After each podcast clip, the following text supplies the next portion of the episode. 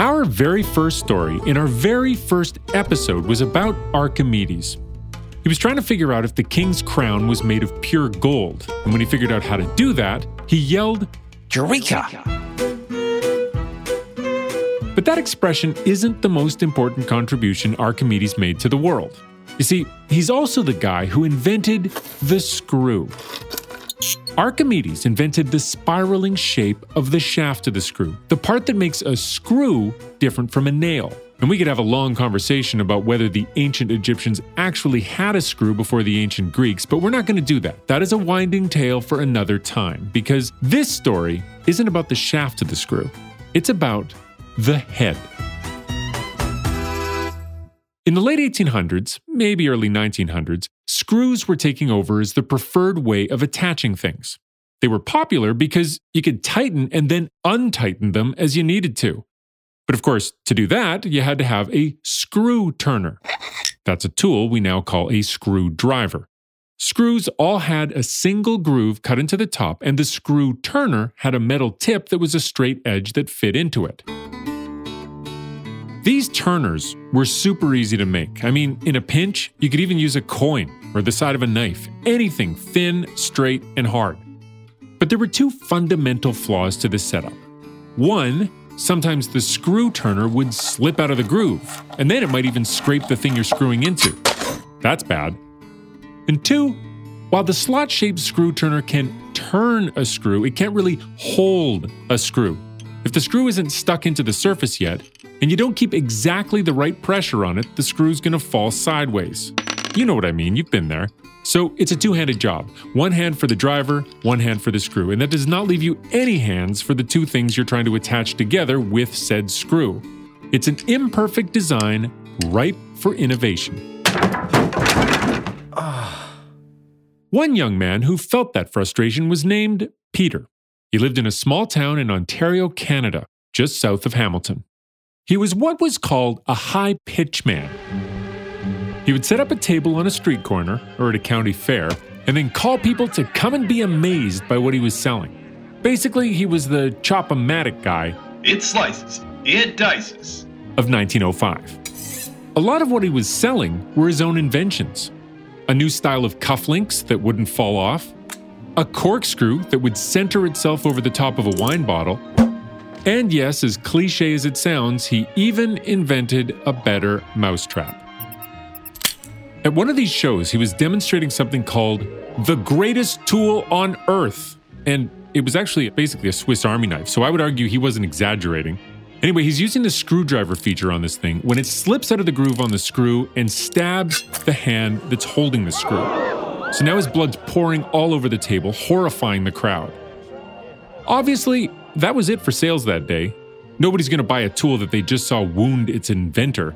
So he wrapped his hand in a strip of cloth and went home to think. He imagined a screw head that was self centering, like his corkscrew, and wouldn't slip out, like his cufflinks. He drew up a design that met both his demands a square. That's it a square divot in the top of the screw, and a square driver that would fit into it. It worked flawlessly. For the first time ever, you could put the screw on the tip of the driver, hold it horizontally, and it wouldn't fall off. In 1909, he patented his idea. He called it the Robertson screwdriver and the Robertson screw. It was named after, well, after himself. He was Peter Robertson. He gathered some investors who were excited about this idea and they opened a factory to make screws and drivers. Peter was 30 years old and well on his way to becoming rich and famous. The fact that the screwdriver and the screw head fit together perfectly was the tool's greatest strength, but it was also the biggest obstacle to getting it sold. Initially, no one wanted to buy the driver because nobody had the screws that go with it. And then no manufacturers wanted to use his screws on their products because none of their customers had that kind of screwdriver. After four years of struggling, Robertson got his big break. Just down the road from his screw factory, Fisher Auto Body opened up. It was 1913, and they were making the wooden frames for Ford's Model T automobiles. The T was more than a motor car. It was the symbol of an industrial revolution. That's from an old newsreel called The American Road. It was made by Ford in the 50s, and it's a fun look back at the auto industry in the early part of the century. Back in Detroit, Henry Ford wondered how he could bring the price of the Model T down to where everybody could buy it. With that in mind, this factory in Ontario started using Robertson screws, 700 of them in every frame they built. They saved time because the workers could assemble them more quickly. And they saved on materials too, because the screwdrivers didn't slip and damage the wood. But the battle against wasted time and wasted effort was being won. They saved an incredible $2.60 per automobile. Now to put that in perspective, the whole car retailed for less than 400 bucks and they were making a million of them a year. So yeah, 260 was a big deal. In fact, it was a big enough deal to catch the attention of Mr. Henry Ford himself. As the American road became better, the cars that drove along it began to change. They became larger and heavier, lower and longer. It was the 1920s, and Ford was making plans to replace the Model T. The times had changed, and the car that had changed them was no longer needed. He was developing his Model A, the next great American automobile. The highway had become an extension of the city street, and people began to demand boulevard comfort and luxury in their transportation. To build this new car, Ford wanted a new screw, a version of the Robertson screw designed for metal. But he wanted them made in America, and he wanted to control the production, and he wanted exclusive rights to use them. Robertson had already tried to set up manufacturing plants in England and in Buffalo, New York by relying on local partners, but he'd gotten burned both times.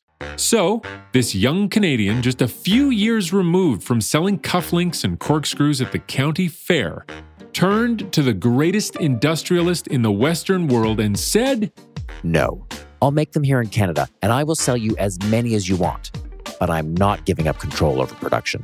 And to that, Henry Ford replied, Go screw yourself. Or at least something very close to that. And he canceled Robertson's contract to supply screws to the Fisher Autobody factory. A decade later, an American patented the idea of a screw head that resembled a four pointed star. It's now known as the Phillips head.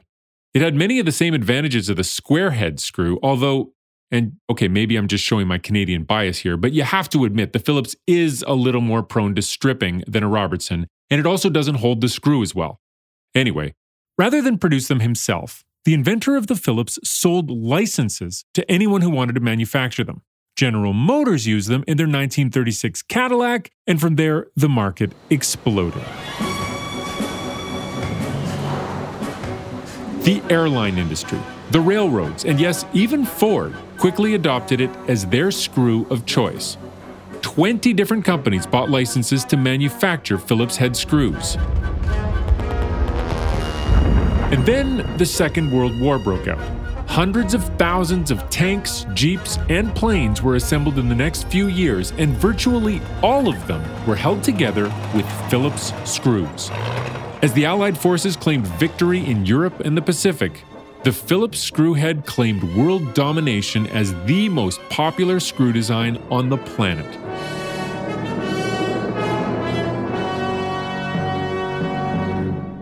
The square headed screw has remained popular in Canada. Boat builders, furniture makers, and deck builders especially love them. But in America and around the world, they're really just a curiosity.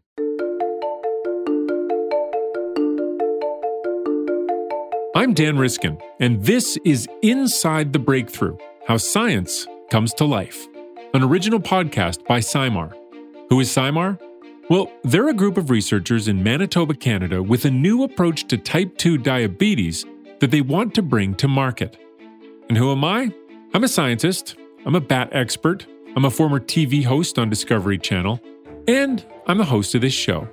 If you're new to the show, here's what we do we tell stories about science and innovation from the past, like that one about the Robertson screw, and then we draw connections to the present. The reason I started with that story today is because it's about a tool. And today's show is all about how the tools we use fundamentally impact how we do things and even what we try to do. And sometimes you spend centuries wanting to do something, but you can't until someone invents a new tool.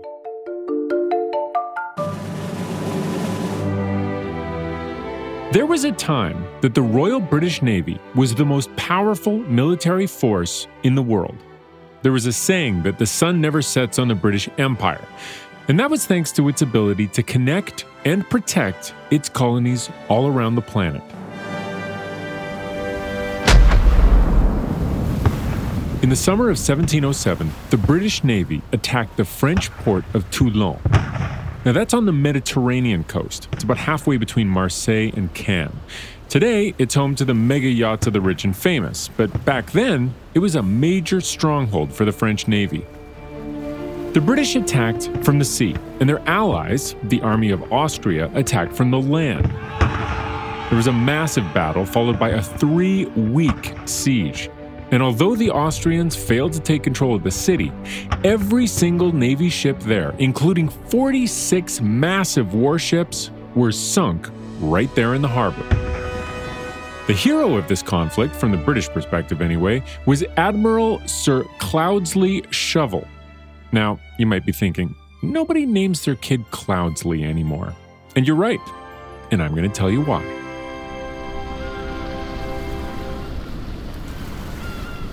On the way home to England, Admiral Shovel, that's Cloudesley, and his fleet of 21 ships sailed past Gibraltar and turned north towards England. Shovel was on board the flagship, HMS Association, a 90 gun ship of the line with a crew of 800 men. It was October and the weather wasn't great. There were storms blowing in from the Atlantic, punctuated by days of fog. It was an unpleasant trip, but hey, it's the Royal British Navy. This was nothing they couldn't handle. The association hit first. Rocks from an unseen shoal tore apart the boards under the starboard bow. Water rushed into the hull, and she began to go down nose first. Then a wave caught the stern and she rolled broadside. Inside, Cannons from one side of the ship broke free of their mounts and tumbled across the gun decks, crushing anything and anyone in their path. Those men died instantly. Hundreds of others drowned as water flooded the ship. Many of the crew never even had a chance to get out of their bunks. In just four minutes, the entire ship sank to the bottom with all her crew. The sun had just set an hour before, and under the darkening skies, the rest of the fleet had no idea what had just happened. HMS Eagle hit next. Then the Romney. Then the much smaller HMS Firebrand, with just 50 sailors on board, also found the rocks. Together, the wind, the waves, the rocks, and the darkness made rescue attempts impossible. It was, and still is the most severe maritime disaster in British history. Almost 2,000 men died that night. And it was all because Admiral Sir Cloudesley Shovel didn't know where he was. Ships from many nations were crossing the world's oceans quite regularly back then, so you might think they had a pretty good grasp on finding their latitude and longitude. And if you think that, you're half right. Latitude, that's how far north or south of the equator you are, that was pretty well understood. Now, if you're holding a globe, those are the parallel lines. They're concentric circles. There's a one at the equator, and then they get smaller as you move north or south toward the poles. You can look at the position of the sun at its highest point or at the position of known stars and calculate your latitude pretty easily. You don't really need any fancy tools, you just have to measure an angle. Longitude, that's a lot more complicated than just measuring an angle. Longitude is how far west or east you are. Unlike lines of latitude, which are parallel, lines of longitude are not parallel. They meet at the poles and they spread out at the equator. And the numbers on them? those are totally arbitrary. Latitude starts zero at the equator, but where's zero for longitude? Could be anywhere. Could be London, could be Moscow, Philadelphia. You could put it anywhere you want. So let me put it this way latitude is empirical, it's based on the rotation of the Earth, it's something you can measure. Longitude is relative. The lines and the degrees, they only tell you how far you are from other arbitrarily chosen lines and degrees. The only way sailors could calculate their longitude was something called dead reckoning, and it works like this. Basically, you have to know where you are when you start, and then you figure out which direction you're going and how fast and how long you travel for, and then you just add on that distance, and that's where you are now. The only problem is your speed and direction on a sailing ship are pretty hard to measure. There's wind, there's waves, there's currents that can push you off course. And measuring speed through the water was usually done by throwing a piece of wood overboard and watching how fast it drifted away. So, not totally accurate. In response to the disaster in 1707, and of course hundreds of other tragedies at sea, the British government hatched a plan to find a solution. In 1714, they passed the Longitude Act, which offered a 20,000 pound cash prize for anyone who could solve the problem. Now, 20,000 British pounds back then translates to about $5 million today. Can you imagine $5 million just to solve a fun problem? I mean, that's even better than the bragging rights you would get for solving the challenge. And you also, by the way, would get the bragging rights. Most everyone agreed that the problem came down to measuring time. That's because longitude is intimately connected with time. The Earth spins 360 degrees every 24 hours. So divide by 24, each hour is 15 degrees. So if you know it's exactly noon where you are because the shadow's short, and you know it's exactly 1 p.m. back home in London, England, then you know you're exactly 15 degrees west of London. And it really is that simple, but there's just one key tool missing. You need a clock that tells you what time it is back in London. You need a reliable source of reference time. Most clocks in the 1700s used pendulums, you know, like a big grandfather clock does. A pendulum, as you can guess, is not really all that useful if you're on a ship on the ocean. The motion of the boat messes up the motion of the swinging pendulum, and the clock tells you the wrong time. And if you're off by just one minute, it means your calculation will be off by a quarter of a degree of longitude, which on the equator is like 17 miles. And that could be the difference between safely entering a harbor and ending up on the rocks like Admiral Sir Cloudesley Shovel. So, with a big pile of money on the line, not to mention the lives and livelihoods of thousands of sailors, the ideas came flooding in. Now, some of them were nuts. Here's one. I think this one is the worst. So here's here's the plan.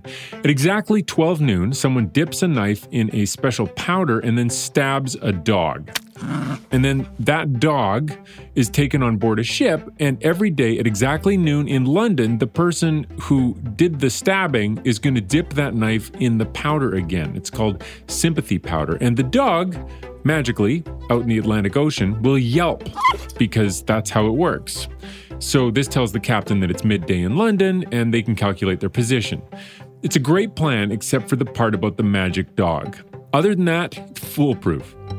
Other attempts were more scientific. A hundred years previously, Galileo had suggested that with sufficiently accurate knowledge of the orbital periods of Jupiter's four brightest moons, uh, you could track them as a universal clock. And some people in England had to revise that idea, but tracking four tiny moons around Jupiter when you're on a ship that's rolling in the sea, it, it just didn't work that well. Sir Isaac Newton, the gravity guy, Edmund Halley, the comet guy, and Giovanni Cassini, this cool engineer astronomer guy, they'd all taken a crack at this problem, but none of them had succeeded.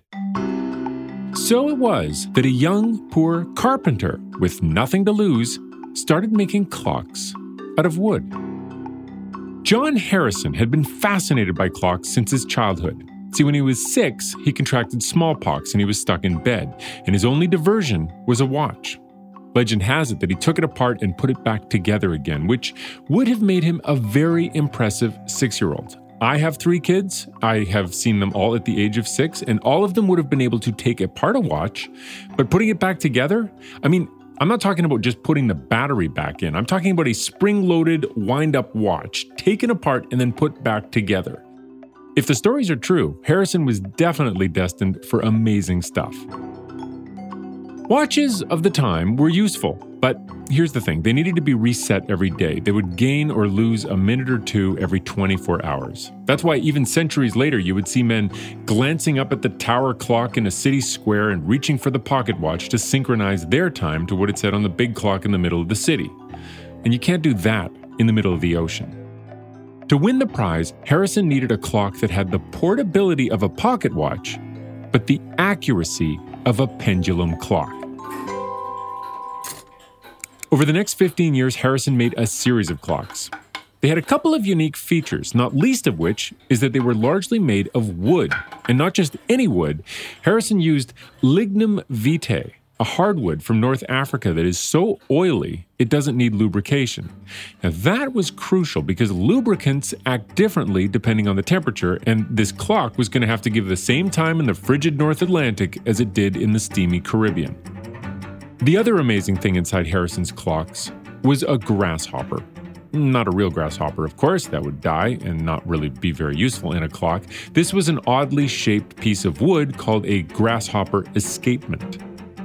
Rather than having two geared wheels that interlocked, the grasshopper hopped along the top of the gear, jumping from groove to groove. This approach meant less friction, and that meant less lost time.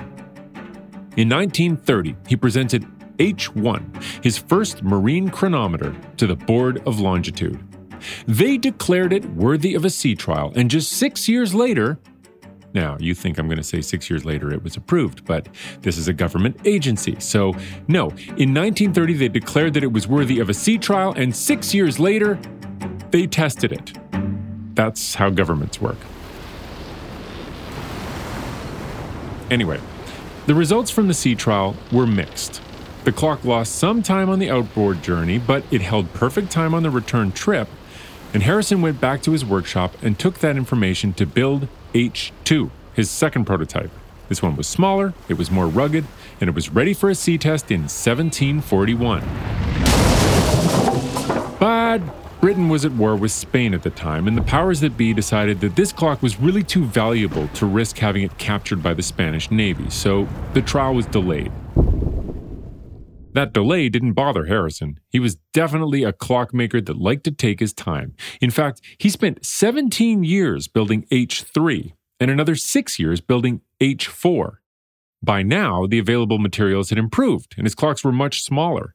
The H4 was taken on a sea trial from England to Jamaica. And when it arrived in the Caribbean after 81 days, the Sea Watch, as it was called, had held time so well they calculated their longitude to within just one nautical mile.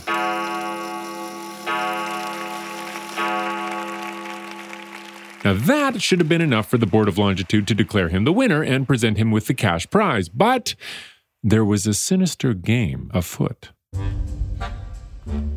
There was this astronomer, not just any astronomer, it was Neville Maskelyne, and he had been appointed Astronomer Royal he did some pretty important stuff, including being the first person to figure out the mass of the Earth, but in this story, he's just a bad guy. He's a villain. See, because he was Astronomer Royal, he got to sit on the board of longitude, and he didn't want some humble clockmaker getting the title. He was working away at his own plan. It involved measuring the position of the moon relative to the stars and calculating longitude that way. It was called the lunar distance method. In fact, his method was tested out on that same trip to Jamaica, and it was pretty good. It just wasn't anywhere near as accurate as Harrison's clock. But when it came time to report the findings, Maskelyne claimed that the accuracy of the clock was just due to luck. He said the clock ran both fast and slow, and that these two inaccuracies had just canceled each other out. And since he was on the board and Harrison was just a carpenter from Yorkshire, well, you can guess which story they believed. But then something incredible happened. And I have no idea how he pulled this off, but John Harrison got an audience with the king. He gave King George III his latest prototype, H5. George checked it every day and found that it held time to within one third of a second per day. The king instructed Parliament to pay Harrison his prize money immediately. And so, at the age of 80, John Harrison could rightfully claim to have invented the tool that solved the longitude problem. He got the money, and you'd better believe he got the bragging rights too. He died three years later.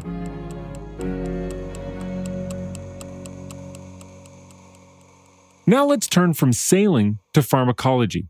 And to do that, I also want to bring us into a more modern time, all the way up to the 1970s. And I'm going to lean on Dr. Wayne Lautt, SciMar's founder, to walk us through this next tool story. Back in 1976, we were studying the effect of nerves on glucose metabolism in the liver. Dr. Lautt was studying the way our bodies deal with sugar in the blood. If your body doesn't deal with it well, it means you have diabetes.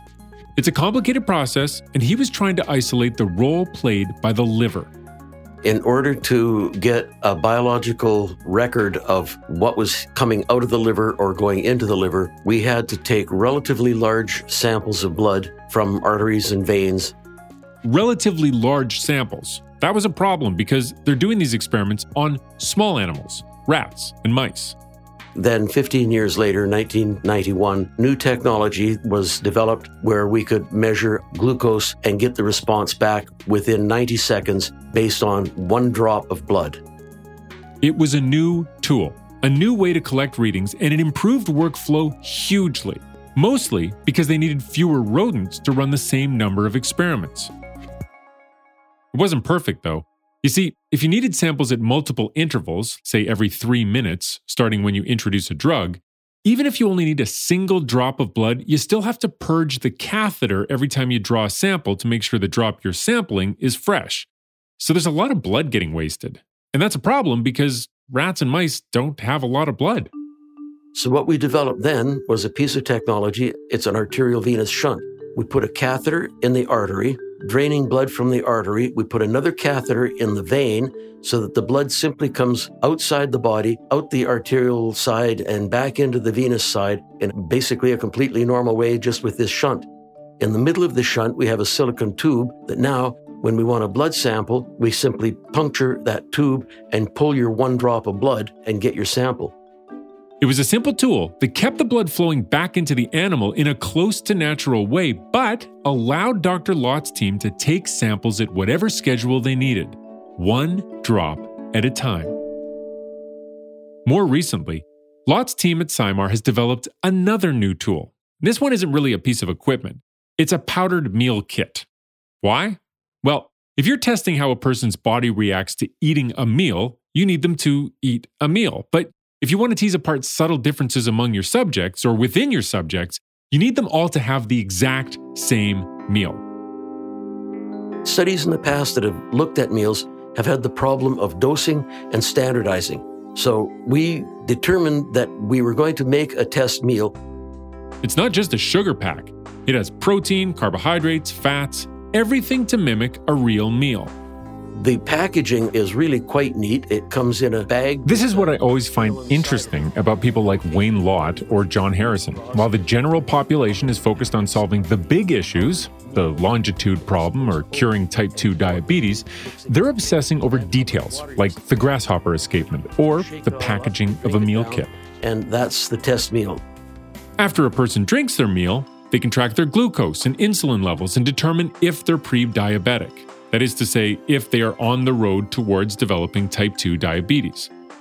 Now, let's say that person makes lifestyle changes like increasing their exercise routine. Okay, so then they come back three months later and they do the test again. But this is the key they use the same standardized meal kit. So those measurements show if their changes had any effect. It's a pretty cool little tool. Accurately measuring what happens in your blood every time you eat is just one step in demonstrating the importance of a hormone called hepatalin. It's like when John Harrison's clock showed the correct time when they got to Jamaica. Accurate measurement, whether it's the passage of time or changes in blood sugar, is crucial to good science. And it's crucial to SciMar's research moving forward. I'm going to save the details of that for our next episode when we look at double blind clinical trials. So that's it for my talk about tools. I'm Dan Riskin. Thanks for joining me on Inside the Breakthrough. how science comes to life. One last thing. It's not just me being a biased Canadian that says the Robertson screwdriver is the best.